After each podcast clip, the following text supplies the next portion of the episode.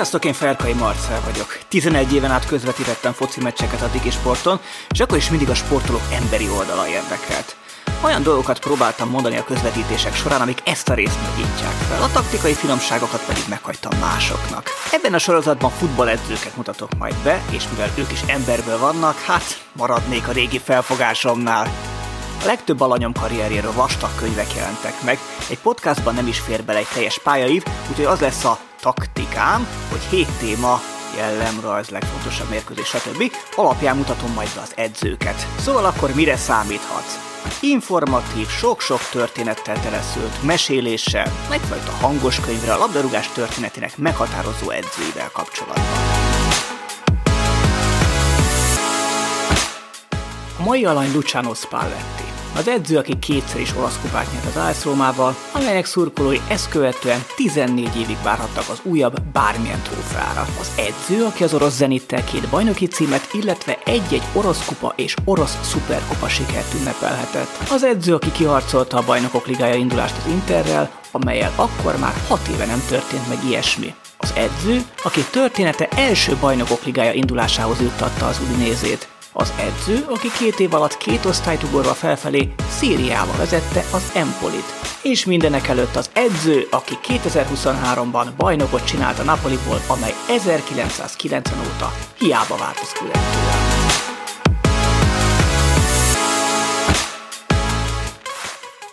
A legfontosabb mérkőzés.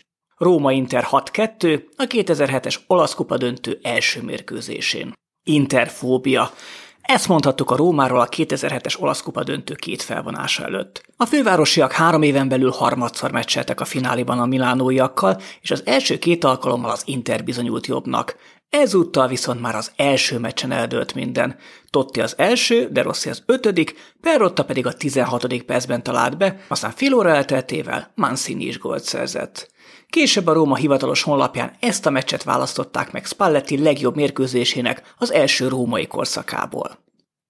A legfontosabb játékos, Francesco Totti. Melyik klub edzője mellett futotta a legjobb formáját Totti? Oké, okay, bajnok Capellónál lett. Mégis a válasz alig, hanem Spalletti, aki négy és fél évig volt a Róma edzője, ez idő alatt Totti kétszer lett olasz kupa győztes és háromszor bajnoki ezüstérmes, meg egyébként ez idő alatt lett világbajnok is. A 2006-2007-es idény volt számszakilag Totti legeredményesebb éve. 50 meccsen 32 gól és 15 gólpassz. Ez pedig elég volt az európai aranycipőhöz. Mi kellett ehhez?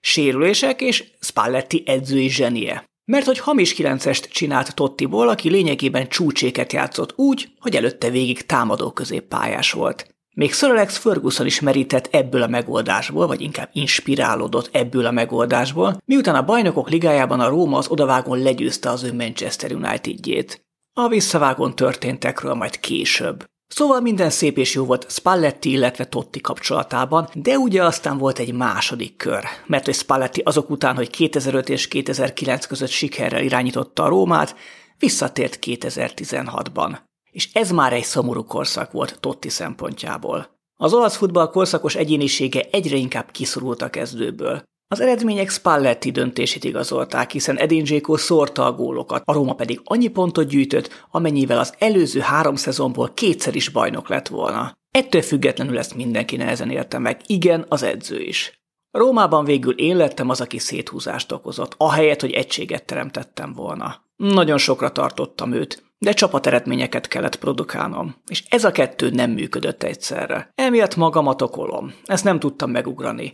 és hallottam pusmogni a szurkolókat, akár az utcán, akár a buszon, akár egy közlekedési lámpánál. Sokan támogattak engem, de sokan ellenem is fordultak. Mindenkinek egyfelé kellene húznia. Ezt kívánom a Rómának. Ezt már interedzőként mondta Spalletti. Szóval nem volt szép az utolsó közös Totti Spalletti szezon. A 39 éves támadó például adott egy interjút a Rájnak, és abban a tisztelet hiányáról panaszkodott. Ezek után a februári Palermo elleni meccsen Spalletti a keretből is kihagyta őt. Aztán következett az Atalanta elleni döntetlen. Ezen Totti játszott, méghozzá jól játszott, ám aztán, ahogyan az önéletrajzi könyvében elárulta, összeszólalkozott az edzővel. Gyávának nevezte a szakembert, és úgy érezte, Spalletti szeretné kiszorítani őt szeretett klubjától. Ezek után Tottit kitiltották az edzésekről. Ilari Blázi Totti akkori felesége később éles kritikát fogalmazott meg. Semmit sem tudok a futballról magáról, de ez az egész szituáció szürreális volt. Gyakorlatilag a saját házából lett kirúgva. Ilyet nem csinálhatsz.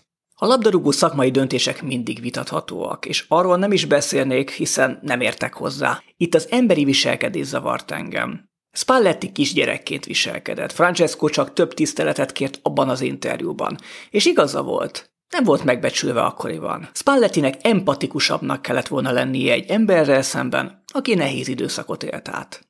Jellemrajz. Mindig is azt tanulmányoztam, hogy hogyan lehet góratörő, látványos futballt játszani, árulta el egyszer egy interjúban Luciano Spalletti. És tényleg? Totti, Icardi és Dzeko is szériágól király lesz Spalletti irányításával, és amikor ezt az adást rögzítem, akkor nagyon jó esély van arra, hogy Viktor Osimen is belép majd ebbe a klubba. Nagy hálával tartozom a sorsnak, amiért ilyen edzőm volt. Mindig ott maradt velem az edzések után, és sokat gyakoroltunk, mesélte később Edin Dzeko. De ugyanerről számolt be Mohamed Salah is, szintén a Rómánál. Az egyiptomi sem a Bázelnél, sem a Chelsea-nél nem szórta a gólokat. Spalletti viszont minden edzés végén külön ott maradt az egyiptomival, és gyakoroltak, gyakoroltak. Sőt, Salah még a saját kertjében is gyakorolta a befejezéseket. Aztán ez a munka leginkább Liverpoolban ért be. Szalával kapcsolatban van egyébként még egy jópofa trükkje is Spallettinek. Azt rögtön látta az edzői stáb, hogy az afrikai elképesztően gyors. Ahogyan az edző fogalmazott, maximum motorkerékpárral érheti utol egy védő. Viszont sokszor hozott rossz döntést az ellenfél támadó harmadában. Úgy, hogy azt mondták neki, ahányszor nem passzol egy jobb helyzetben lévő csapattársnak, annyiszor kell kifizetnie az egész csapat evédjét. Spalletti másik nagy erőssége, hogy új szerepkört képes alkotni a játékosoknak. Tottiról már volt szó, de nem ő az egyetlen. Inszínyét is volt, hogy hamis kilencesként használta Nápolyban. Vagy említhetjük a horvát Brozovicsot az Internél, aki mielőtt Milánóba költözött, mindenhol szerepelt a középpályán. Megfordult támadó középpályásként, box-to-boxként, nem egyszer pedig a szélen. Aztán Spallettinél vált azzal a játékossá Brozovic, akit ma tisztelhetünk a személyében. Spalletti látta meg, hogy a horvát focista leginkább mélyen játszva tud hozzátenni a csapathoz. Spalletti csinált szűrő középpályást Brozovicsból. Ez később válogatott szinten is remek ötletnek bizonyult, hiszen a futbalista világbajnoki csúcsot állított föl, 16,7 kilométert megtéve egy mérkőzésen. Raja Nainggolan is sokat köszönhet Spallettinek, aki az addig védekező középpályásként érvényesülő belgából csinált egy támadó típusú középső középpályást. Sőt, olyanra is volt példa, hogy közvetlenül a csúcség Jékó mögött futballozhatott Rómában Nainggolan.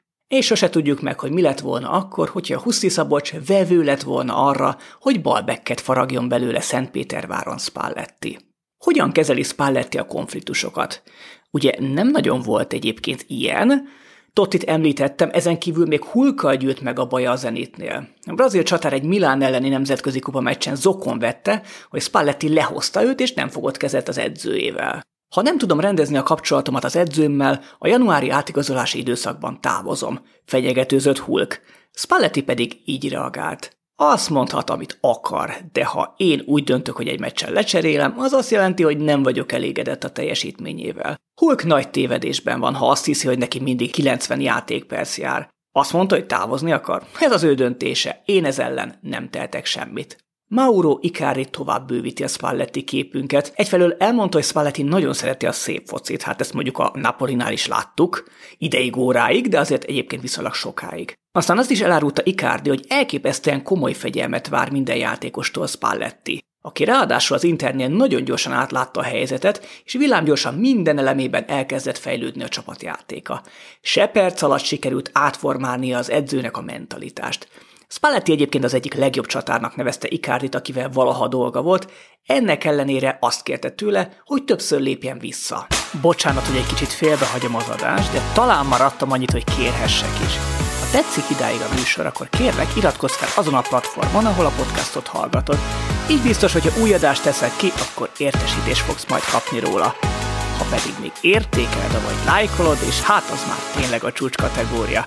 Köszönöm szépen, és akkor menjünk tovább a mai edzőportréban.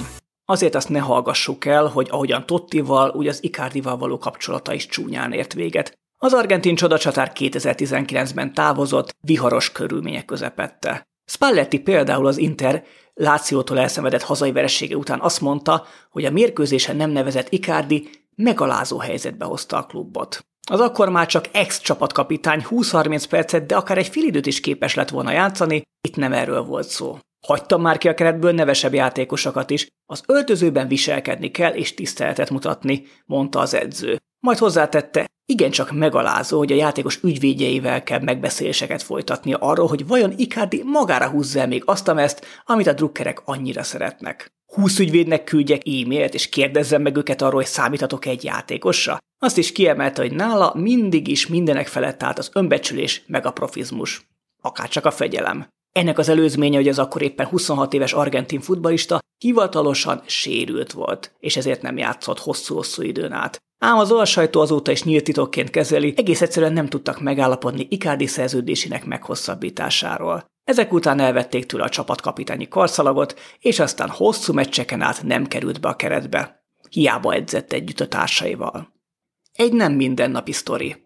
A mai sporttelevíziózásban egy komoly bajnokok ligája mérkőzés közvetítő tévétársaság szinte mindig szakértőkkel stúdiós körítést biztosít a nézőknek. Tehát amikor véget ér a meccs, akkor jönnek a szakértők, akik elemzik a látottakat. És hát persze megvan a szándék, hogy legyen élő megszólaló a résztvevők közül. Ilyenkor a leges legprofibb megoldás az, amikor a stúdióban ülőkkel tud összebeszélni, mondjuk az edző. Ez történt 2023. februárjában is, amikor a Napoli legyőzte a Frankfurtot a Bajnokok Ligája egyenes kieséses szakaszában. Itt Spalletti volt a megszólaló, akinek a fülére nyilván rátették a stúdiót, hiszen velük kell majd összebeszélni. Így aztán hallotta, hogy mik hangoznak el az elemzésben, mielőtt megszólították volna őt. És hát nem tetszettek neki a hallottak, az egyik stábtagnak már el is kezdtem mondani a magáét. Még mindig Francesco Tottiról és Mauro Icardiról beszélnek. Arról, hogy hogyan menedzseltem őket. Felhívjam valamelyiket, hogy megmutassa? Puffogott magában. A legnagyobb bukás. 7-1-es vereség Manchesterben. Szinte tűkön ültem. Lélegzetelállító, egyérintős, totális futballt láthattunk. Amihez a United játékosok hozzáértek, aranyjá változott. Öröm volt nézni. Ezt mondta a néhai Johan Cruyff a 2007 áprilisi Manchester United-Róma BL mérkőzés hatására. Nem volt ezzel egyedül. A Manchester United a 99-es aranyérem óta csak egyszer jutott a negyed döntőnél messzebb a legrangosabb európai kupában. 2007 tavaszán viszont statisztikailag nagyon jó esélye volt az elődöntőre, mert az ellenfél Róma addigi BL szereplései alkalmával még az egyenes kieséses szakaszt sem érte meg, nemhogy elődöntőről álmodozhatott volna. Ettől függetlenül az első mérkőzés hazai pályán Totték kettő egyre megnyerték. Ekkor még Ferguson, az angolok mestere bosszankodott Paul Scholes kiállítása miatt. Aztán a visszavágó előtt pedig Spalletti bosszankodhatott, mert nem sokkal a kezdés előtt kiderült, nem játszhat Rodrigo Taddei, az egyik fontos játékos, aki nem érezte jól magát. Így aztán Spalletti kénytelen volt hozzányúlni a leadott kezdőcsapathoz. Az első meccsen győztes gólszerző Vucinic állhatott így be kezdőként. Így utólag egyébként elmondható majd, hogy nem mindegy, hogy melyikük játszik, mert hogy azon az estén a Unitednek minden összejött. Michael Carrick védekező középpályás létére épp úgy duplázott, mint Cristiano Ronaldo, aki ezzel első góljait jegyezte az elitligában.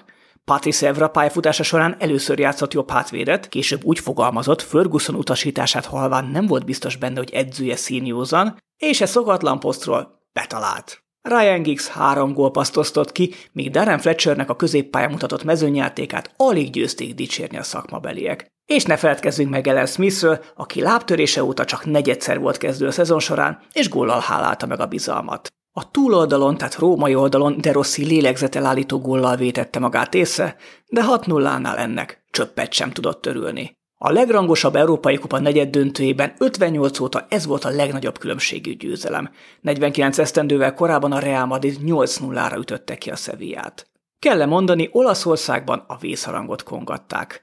A szerkesztők egyből elővették a Juventus 58-as meccsét, amikor a torinói csapat 7-0-ra kikapott az osztrák Wiener SC-től, és az értékelések is lesújtóak voltak. Az olasz futball történelmi veresége, harsogta a La Gazzetta dello Sport. A La Stampa újságírója a következőképpen foglalta össze véleményét. Nem tudok felidézni még egy ilyen apokaliptikus negyeddöntőt, vagy egy ilyen elsöprő első félidőt. A Rómát elkábították, aztán elsöpörték, majd lerombolták, végül megalázták. Az itáliai újságírók már jó előre aggodalmukat fejezték ki azzal kapcsolatban, hogy Cristiano Ronaldo mit fog művelni a következő körben a Milán öreg védőivel. Van der Sar, a Manchester United kapusa így nyilatkozott. Az első 19 percben mutatott játékunkhoz fogható teljesítménnyel még nem találkoztam hosszú pályafutásom során. Minden helyzetből betaláltunk. Nem a Róma játszott rosszul, mi játszottunk elképesztően jól.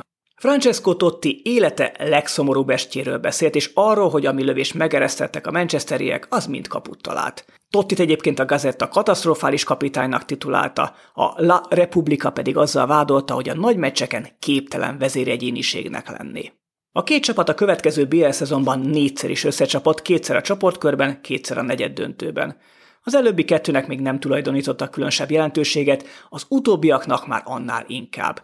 Ferguson azt mondta, visz egy üvegbort kollégájának, és a római meccs után leülhetnek egy jó beszélgetésre. Spalletti viszont kerekperec kijelentette, ők már így is túl sok ajándékot adtak a Manchesternek, szó sem lehet ilyesmiről.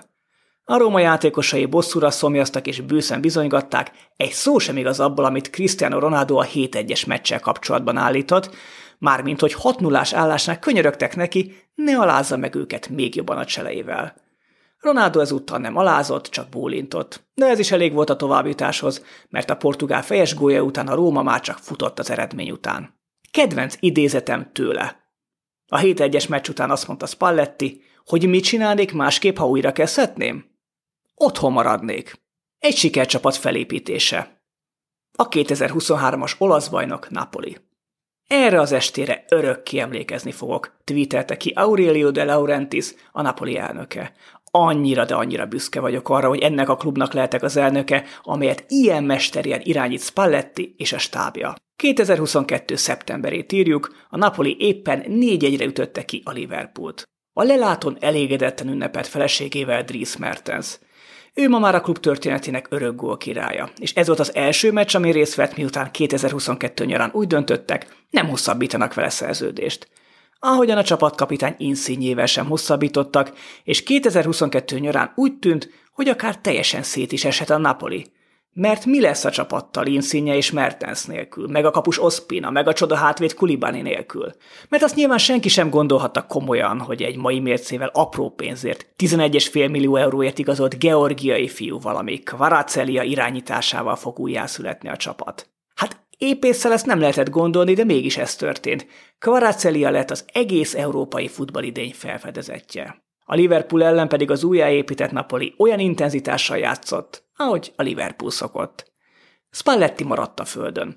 Azt emelte ki, hogy nagy teljesítményekre korábban is képes volt a csapat, kiemelte például a Láció 4 0 legyőzését.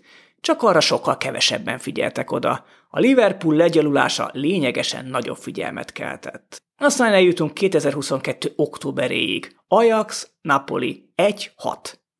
Pedig amikor a 9. percben Kudus vezetéshez juttatta az Ajaxot, még nem gondoltuk volna de megint volt három darab első idei Napoli gól, mint a Liverpool ellen. Spalletti sokáig azzal a Manchesteri egy héttel azonosították, amiről az imént számoltam be. Pedig jöttek szép sikerek, remek eredmények. Úgyhogy nem véletlen, hogy amikor végre az Ajaxot sikerült 6-1-re megverni idegenben, akkor rögtön azt mondta együtt érezve a kollégájával, tudom, mi lehet most a fejében. Én egyszer hetet kaptam Manchesterben. És ugye idéztem azzal a 7 1 kapcsolatban Johan Cruyffot, aki azt mondta, hogy szinte tűkönült annyira szépen játszott a Manchester United. Hát milyen az élet? Most pedig a Johan Cruyff arénában egy Spalletti csapat brillírozott, és azzal sikerült felettetni azt a 7-1-es vereséget még a 2000-es évekből. Ráadásul Amsterdamban még nagyobb is lehetett volna a különbség, mint a 6-1, hiszen volt kapufája is a Napolinak, meg védése az Ajax kapusának. De így is, 1964 óta nem verték el annyira a nagymúltú holland együttest, mint ezen az estén. A Napoli rekordigazolása Viktor Osimen elkezdte termelni a gólokat. A bajnokságban lényegében minden meccsen betalált ebben az időszakban, egy-egy kivételtől eltekintve. És aztán ugrunk a következő jelentős időpontra, 2023. januárja. 5-1 a Juventus ellen. Spalletti szerint totális futballt játszottak. Allegri pedig azt mondta, vannak esték, általában évente egyszer, amikor egy csapatnak minden lövése bemegy. Mondjuk a Napoli tízszer talált kaput, de kétségtelen, hogy az XG versenyt a várható gólok mutatóját csak 2,1-1,3-ra nyerte meg a Napoli, és így győzött 5-1-re. Federico Chiesa több mint egy év kiadás után először játszott a Juventusban, ráadásul jobboldali szárnyvédőként, amire tinédzser kora óta nem volt példa. Hát ezt Kvaraceliáék szépen ki is használták. A mi mentalitásunk az, hogy mi folyamatosan játszuk a futballt, nem állunk be bekkelni, bárhol is tart a mérkőzés. Ezt csináljuk, mondta Luciano Spalletti. És ez a csapat lett bajnok 2023-ban. Tavasszal volt már egy hosszabb hullámvölgy, mert nem volt olyan jó a színvonal. Ez ugye a bajnokok ligája kiesést is eredményezte. Ettől függetlenül akkora már olyan nagy volt az előny, hogy nem volt kérdés, hogy meg lesz a bajnoki cím. Spalletti pedig megint mestermunkát végzett, ahogyan korábban sokkal jobb játékost faragott Icardiból, Szalából, Brozovisból vagy Rüdigerből, itt Kim, a délkorai back, a világ legjobb belső védője lett, legalábbis Spalletti szerint, de sokan osztották ezt a véleményt. Hirtelen már senki sem sírt Kalidu Kulibali után. Spalletti pedig szerényen elszokta hallgatni, hogy ebben azért neki is volt némi szerepe. Ki gondolta volna, hogy Lobotka és Kim így tud futballozni, de Ossimen is sokkal jobb teljesítmény nyújtott, mint korábban. És persze említsük meg a klub sportigazgatóját, Cristiano Giuntolit is. Szóval végül is sikerült felettetnie azt a 7-1-es Manchesteri vereséget Luciano Spallettinek. Ennyi fért a mai adásba.